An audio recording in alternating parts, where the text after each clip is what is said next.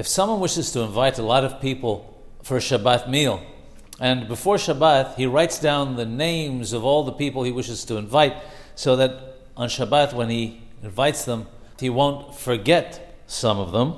Or in a case where there's a simha in the synagogue, such as a milah, and the Abi Haben, the father of the baby, wants to honor several people by sending them up to the Torah, so he writes a list before Shabbat of all those he wishes to call up to the Torah the Baal HaSimcha, the one who wrote these lists, is forbidden to read from these lists on Shabbat.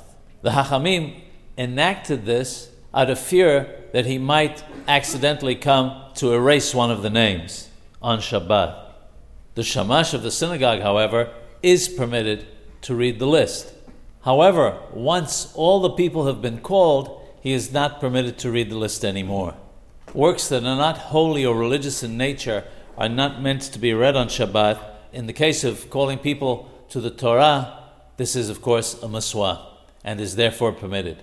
This is an important halacha, and I would urge everybody to make sure that their friends know about it because we often see people stumble in this matter, in particular in the case of inviting a lot of people up to the Torah on a special Shabbat.